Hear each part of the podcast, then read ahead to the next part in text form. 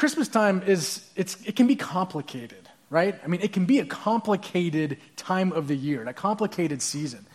We, you're probably experiencing that. I am experiencing that. You, you have like these tubs, for example, right? These tubs that you don't know where they are. They're in the rafters in your garage or they're in cabinets or closets. And, and about, you know, the end of November, early December, some of you, it's later today, today this afternoon, they come out and, and they just kind of like throw up all over your house what wasn't there before now is there. And it's like, what did we do before we had this garland places and, and these gold shimmering things and these wreaths and, and these tassels and things like that?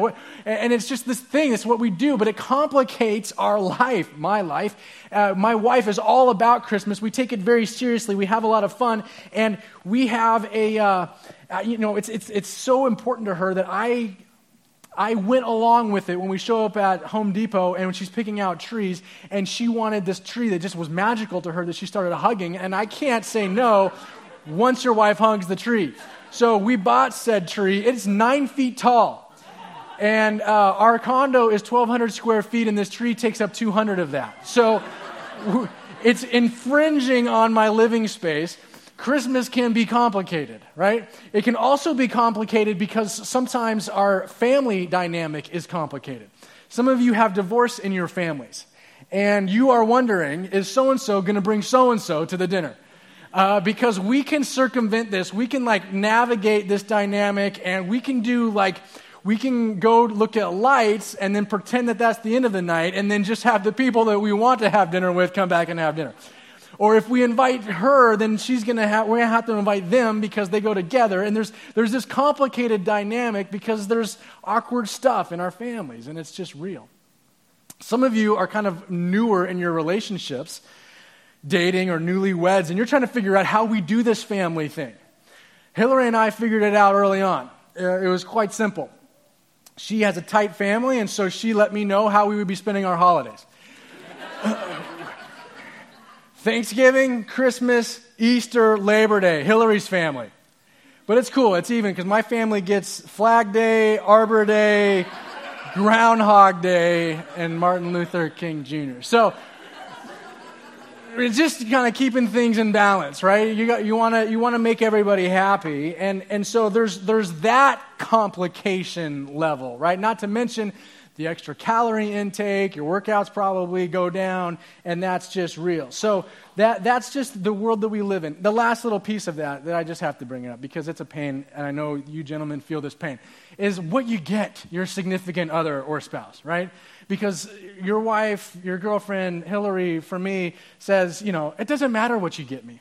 Don't believe that for a second. that is not the truth.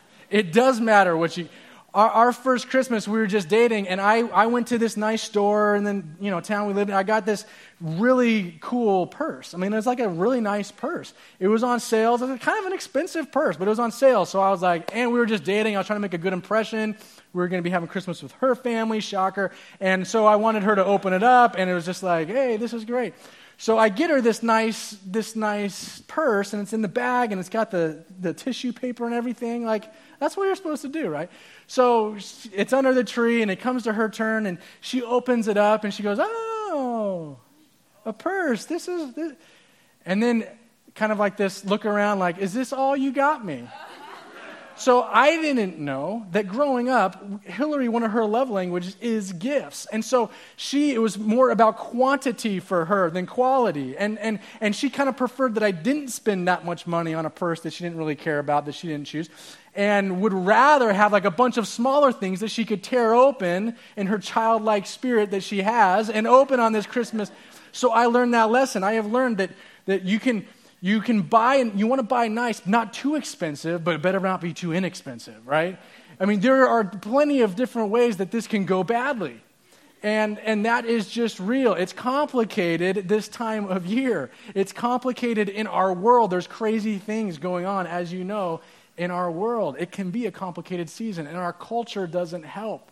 It just heaps on more pressure and expectations around this season. So you might be feeling a burden of, man, Christmas, whew, this is complicated, or this is tiring, or there's just too much going on.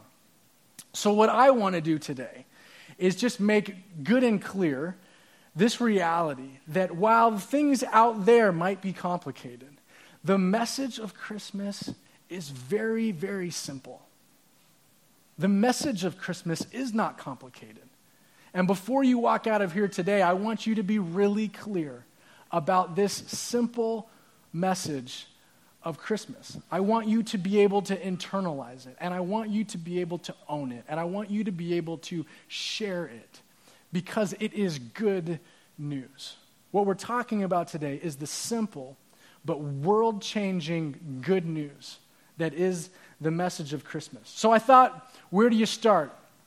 You might start, okay, well, there was Mary and Joseph. Weren't there some shepherds? No. We're starting in the beginning. That's a good place to start, right?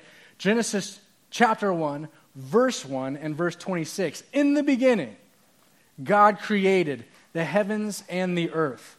Then God said, Let us make mankind in our image, in our likeness. So you need to get this here. God already existed for all of time, and he decided that he wanted people to share in his joy, share in his glory. So he wanted to create mankind. So he creates us, and he doesn't just create us, he creates us in his image.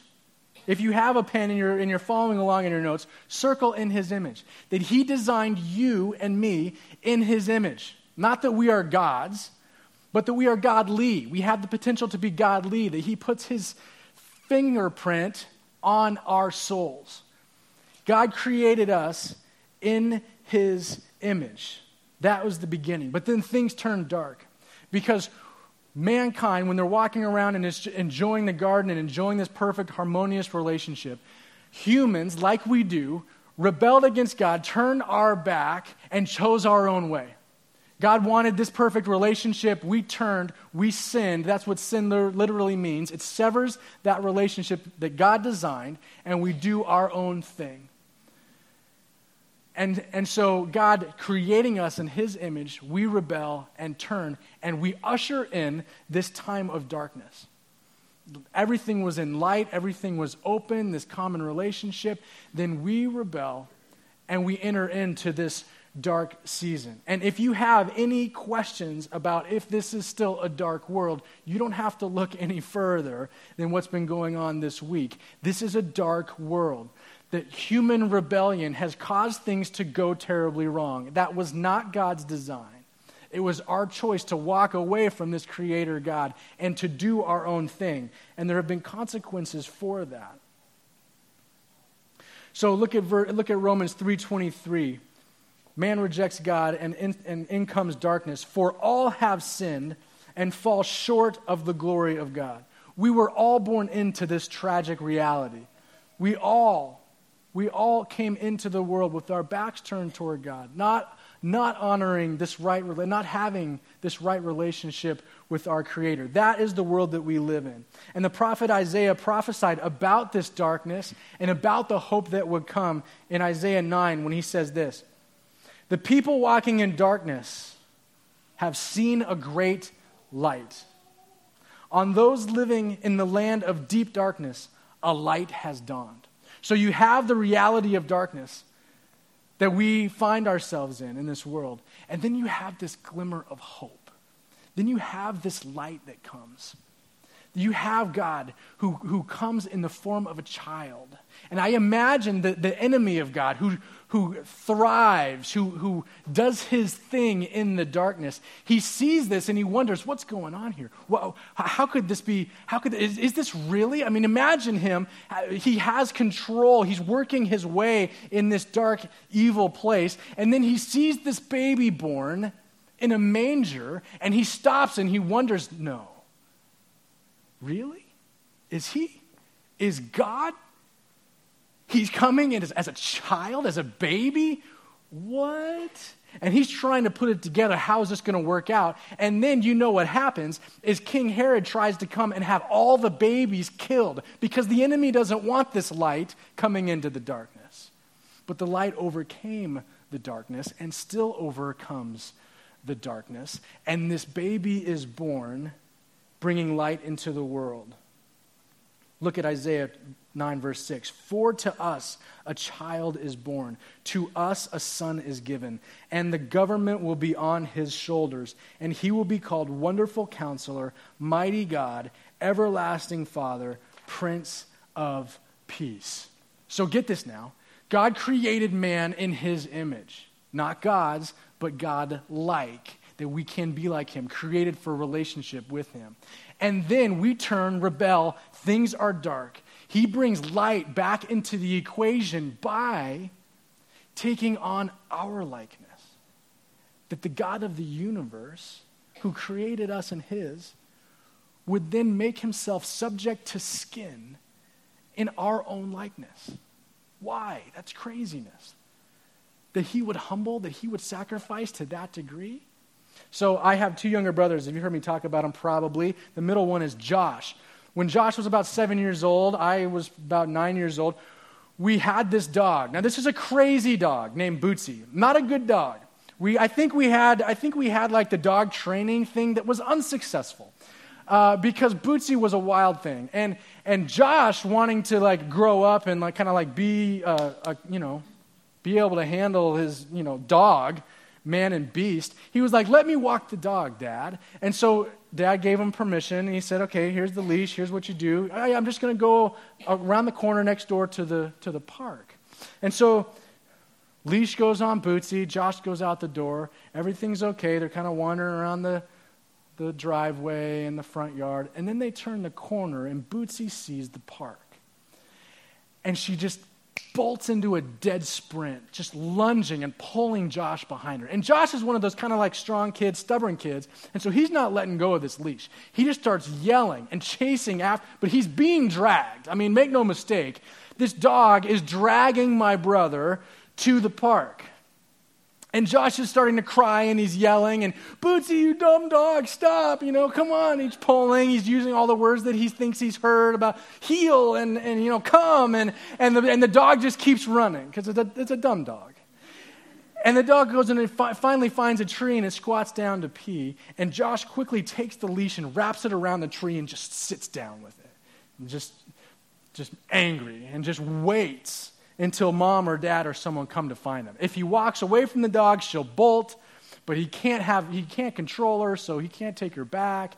So just wraps her real quick around the tree and sits down. He's there for like 20 minutes before dad realizes something has gone wrong. And so I go with dad and we go around the corner and we see Josh sitting with Bootsy, leash around the tree, and we walk up. My dad's just kind of like chuckling, trying not to laugh, and Josh is still mad. I hate this dumb dog, kind of a thing. And then dad unwraps it, and we start walking with the dog. And my brother Josh, as we're walking, he starts to kind of get over his anger. And he says, That dog just won't listen to me, Dad. I tried everything. I tried the come and the heel and all that stuff. She just doesn't care. And he's quiet for a little while. And then he says, You know, sometimes I just wish that I could be a dog. And then I could tell her how dumb she's acting. Was a kid, I, I, didn't, I didn't get it at the time, but I thought back a little bit later and I thought, huh. So, so God becomes a human. Not to tell us how dumb we're being, but to bring light into this dark world. The God who created us in his image came like us so that we could understand that there was still hope, there was still a plan there was still purpose for this life, that there was light despite the darkness. Our God came. Matthew 121 says, She, referring to Mary, will give birth to a son, and you are to give him the name Jesus, because he will save his people from their sins. He will save people from sin. Christmas is good news. You may have heard otherwise. It may seem complicated out there in this crazy world, but Christmas is simple, good news. It's not, it's not what other things in culture might suggest. It's not the hectic pace. It's not, it's not a judgment God that comes with lightning bolts and fire. It's, he, come, he came as a baby. He came to relate to us. Luke 2.11 says this, but the angel said to them, Do not be afraid. I bring you good news that will cause great joy for all people. Today, in the town of David, a Savior has been born to you. He is the Messiah, the Lord. So he says, Don't be afraid. In other words, this is a message of comfort and joy. Be comforted. Take heart. Don't be afraid. For unto you a child is born, and he will bring about great joy. This message is a message of good news. And he says, It's to all people, not some people, to all people, this message. This message is not about being naughty or nice. This message is not about how much stuff that you can put under a tree. This message is not about tamales, as great as tamales are. This message is not, e- it's not even about Christmas services. It's about God came and God saved. This message is simple, and it is good news today. It's good news for you, it's good news for all people. This message of Christmas is good news. I was talking with a guy recently who was, I was inviting him to our services, and he didn't want to come. Not because he didn't want to come, but he says to me, You don't want me at your church. And I asked him, Why? Why, why? why would you think that? And he goes, I'm not good enough. You don't know what I've done. I had the privilege of telling him that the Christmas message is not about being good enough. What, what is good enough? How could we be good enough? Have you wondered? I grew up wondering that. I grew up wondering if I was going to be one good deed short of heaven. Have you thought about that? I mean, really, like how good is good enough? If, if I do mostly good things with some bad things scattered out in the mix, does it all shake out in the wash and God sees me as generally good? Or if I do good stuff for most of my life, but then some tragedy happens and I'm scarred and I'm bitter and I'm angry, and so I do some bad stuff in this time frame, does that neutralize all the good stuff that I did previously? Or if I was mostly a bad person and I didn't care about people and I did whatever I wanted, but then I have this aha moment, this come to Jesus moment, and I start doing good things, maybe some really good things, like, like I give a kidney or a, whatever, I, whatever you can give and still live. I, I give that organ. I give that organ to somebody and they survive now. Is that a good enough deed to compensate for all the other bad things that I've done? Or how about this one? How about what if I try to be good for my whole life, but then I didn't know that I was going to get into a car accident this day. And on just this one day, I did, I, I, did something bad. And I had some negative thoughts, some evil thoughts in my brain. And I didn't have time to confess it before I died. Am I going to hell? Right? I mean, that's, that's, that's what I grew up wondering, fearing, thinking. And that, that isn't the message of Christmas. The message of Christmas is good news for all people that Jesus came and died to save all of our sins the ones we've committed, the ones we're committing today, the ones we're committing the rest of our life, paid for. That is this message. That is the good news. John 3:16 even if you're here in church for the first time in your life you have heard of John 3:16 it may be on a big poster at a football game, if nowhere else, right? We're going to read that together. What is the good news? This is the good news in its, in its very simple form. For God so loved the world. You have to look at it in, it's uh, in your notes too. I want to break it down into those pieces. For God so loved the world. Some of us grew up thinking that the gods were angry, right? Like I was just expressing kind of my fears growing up about how good is good enough. Some of us grew up with angry parents, and so we assume that God was bitter and vengeful and angry, and that if we mess up, he's going to get us. That's not our God. For God so loved the world. He's not keeping track of everything and holding it over your head. For God so loved the world that he gave his only son. Now, it's hard to comprehend and wrap our minds around, but, but this, is, this is the God of the universe who created everything, coming in the form, taking an image like ours, because he loved us so much that he wanted to be able to communicate in a way that we would understand and that we would get it. That God so loved the world that he gave his one and only Son. that whoever, that whoever, does that mean that this message is just for Christians? Nope. And not Jews? Nope. Does that mes- mean that this message is just for conservatives and not liberals? Nope.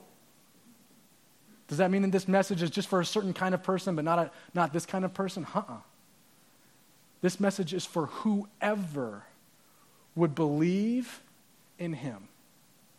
Now, believe, the Apostle John is writing here, and he's, he's using a word mixture that, was, that we translate believe, and it means that, but it can also mean to lean on. So I want you to say, you know, we're looking at this stool here, and I want you to think about the fact that right now I am leaning on, putting my weight on, putting my trust in my legs. These are holding me up. Legs holding me up. Now, I lean on this stool, and it's what? The stool that's holding me up. Where, where, where am I putting my trust in? The stool. Right? Legs, stool. Now, some of us, is that simple enough? I could draw a picture if, if this isn't. Where's Matt? Matt, we, no. Uh, so, legs, stool. Now, some of us are in this kind of a situation where we have one leg still on the ground and we're kind of testing out the stool but not wanting to commit maybe maybe we're we're thinking about it. Like i might i might do this right? Some of you have been dancing around this idea of submitting your life wholly to god and you haven't done it yet. You wonder if he's trustworthy. Or you wonder if it's going to make you weird. Or you wonder if it's really all good news. Or if the second shoe's going to drop later and you find out, no, he's going to abandon you. He's going to he's going to shame you. People are going to find you out. And so you haven't fully leaned in. You haven't fully put your trust in him. That's okay. We're going to give you an opportunity to do that today, though. I heard a, a story about a famous tightrope walker, and he strung a tightrope between two large buildings. And in this part of the world where he was, there weren't a lot of tightrope walkers. This was a new thing to, for those people in this city. And so a huge crowd gathered on the top of one of these buildings. And he got them all fired up. And he said, Do you believe that I can walk across this tightrope to the other side of the building? And people were like, Oh, I don't know this guy's crazy. So he gets on, he walks his tightrope, he gets to the other side, he comes back, he does a little, like, dances a little jig on the tightrope because he's cocky, and he gets over to the other side. People are like, unbelievable, this is the greatest thing I've ever seen. You're, you're a superhero. You know, I mean, they didn't know what to do. They just were, they were baffled that this guy could do this. And then he does, like, then he starts to, like, kind of jog across it a little bit and do, like, a little skip, and he comes back, and people are out of their minds. They're like, you know, having them kiss their babies and they're throwing Gatorade on them and thinking, this is the coolest thing we've ever seen. And he goes, I'm not done yet. Here's a wheelbarrow.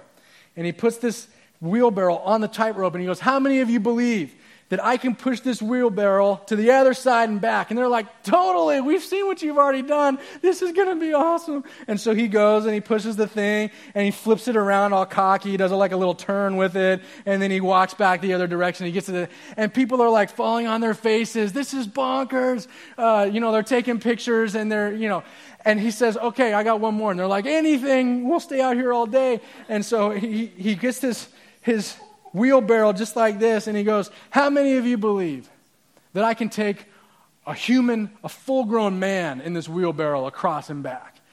And they go, You can definitely do that. You're a magician with that thing. He goes, Great, get in. And all the dudes are like, Whoa, whoa, whoa, whoa, whoa.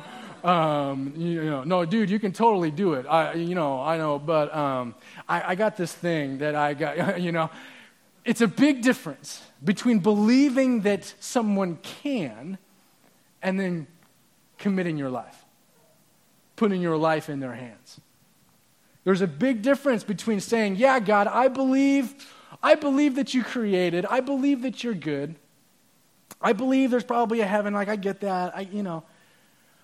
But to fully lean on, to get off your own dependence, and to put your trust in Him, that's something altogether different. And that is the invitation. That is the invitation that God offers us. that we would believe in him. For God so loved the world that he gave his one and only Son, that whoever believes in him would not perish, but have everlasting life. In other words, will be saved now and forever. That even if you sin, you're covered. That even if, even if something happens at the last second on your deathbed and you didn't have time to confess it, or even if you fall into some bad patterns, you do some bad stuff, that you have been saved by this God, that you have put your hope and your trust in Him, and that He promises to save you, that you will have eternal life. Look at John 17, 3. It said, Now this is eternal life, that they may know you, the one true God and Jesus Christ, whom you have sent. Circle, know you. That is eternal life, to know God. Yes, there's a heaven. We believe in a heaven, but really, eternal life has already begun if you know God. Eternal life is about a relationship. Eternal life is about a relationship with your Creator, your God. When that relationship begins, so does eternal life. Look at John 1:10. It said, "Yet to all who did receive him, to those who believe in his name, he gave the right to become children of God." So to believe, to put your trust in, then is to receive this gift. To receive him, to receive this eternal life. To believe is to receive. You can't be good enough. You can't do enough. You can't have this perfect track record. Lord knows I have blown it. You have blown it. It's not about being good enough. You can't. It's to believe and receive his free gift. And eternal life begins. That is eternal life to know the God who designed you and who created you to be in relationship, who created you for a purpose. He has a plan for your life, who knows the hairs on your head, who has your days numbered, who knows what will happen to you, who will never leave you or forsake you. To surrender to this God and say, Yes, I believe. That is the good news. It's his free gift that he would come into this world and give himself for us, take on skin like us, pay for us. That's the good news. Let's talk just really quickly about what the good news is not. I want to make sure that we're good and clear on this. Look at John 3:17. For God did not send his son into the world to condemn the world, but to save the world through him. Jesus did not come to shake his finger at people like us and say, "Ah, you're not good enough. Oh, you messed up too much. Uh, why can't you just get it and figure it out? That's not why he came. When Jesus was here, he hung out with the worst of sinners, with prostitutes, drunkards, with cheaters and stealers. They felt real comfortable with Jesus, as should we. That is the good news. He didn't come to judge, he came to save. And he's here right now offering you the same gift. The question is, how will you respond? Will you put your faith, will you put your trust in this God?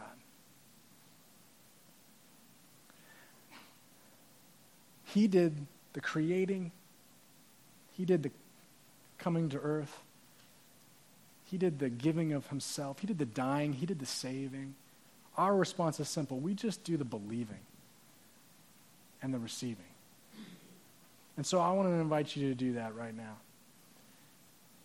Just in the privacy of your own heart and soul.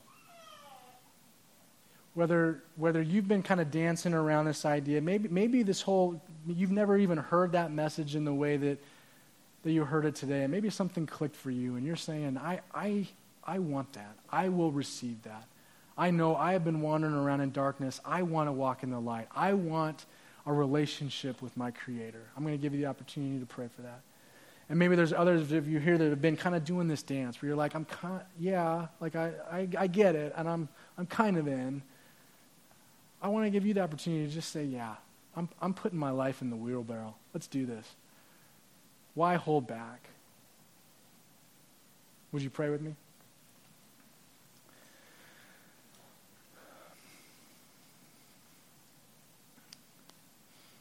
For those of you that are here and you're saying, yeah, I'm not sure if I've ever fully committed my life to Jesus, and I want to do that right now. In your own heart and mind, I just want you to pray this prayer God, I believe. I believe that you are who you say you are. I believe that you are the God of the universe who came as this baby Jesus to pay for the sins of the world. I believe that, and I receive your forgiveness for all my sins. I want that relationship with you from now to eternity.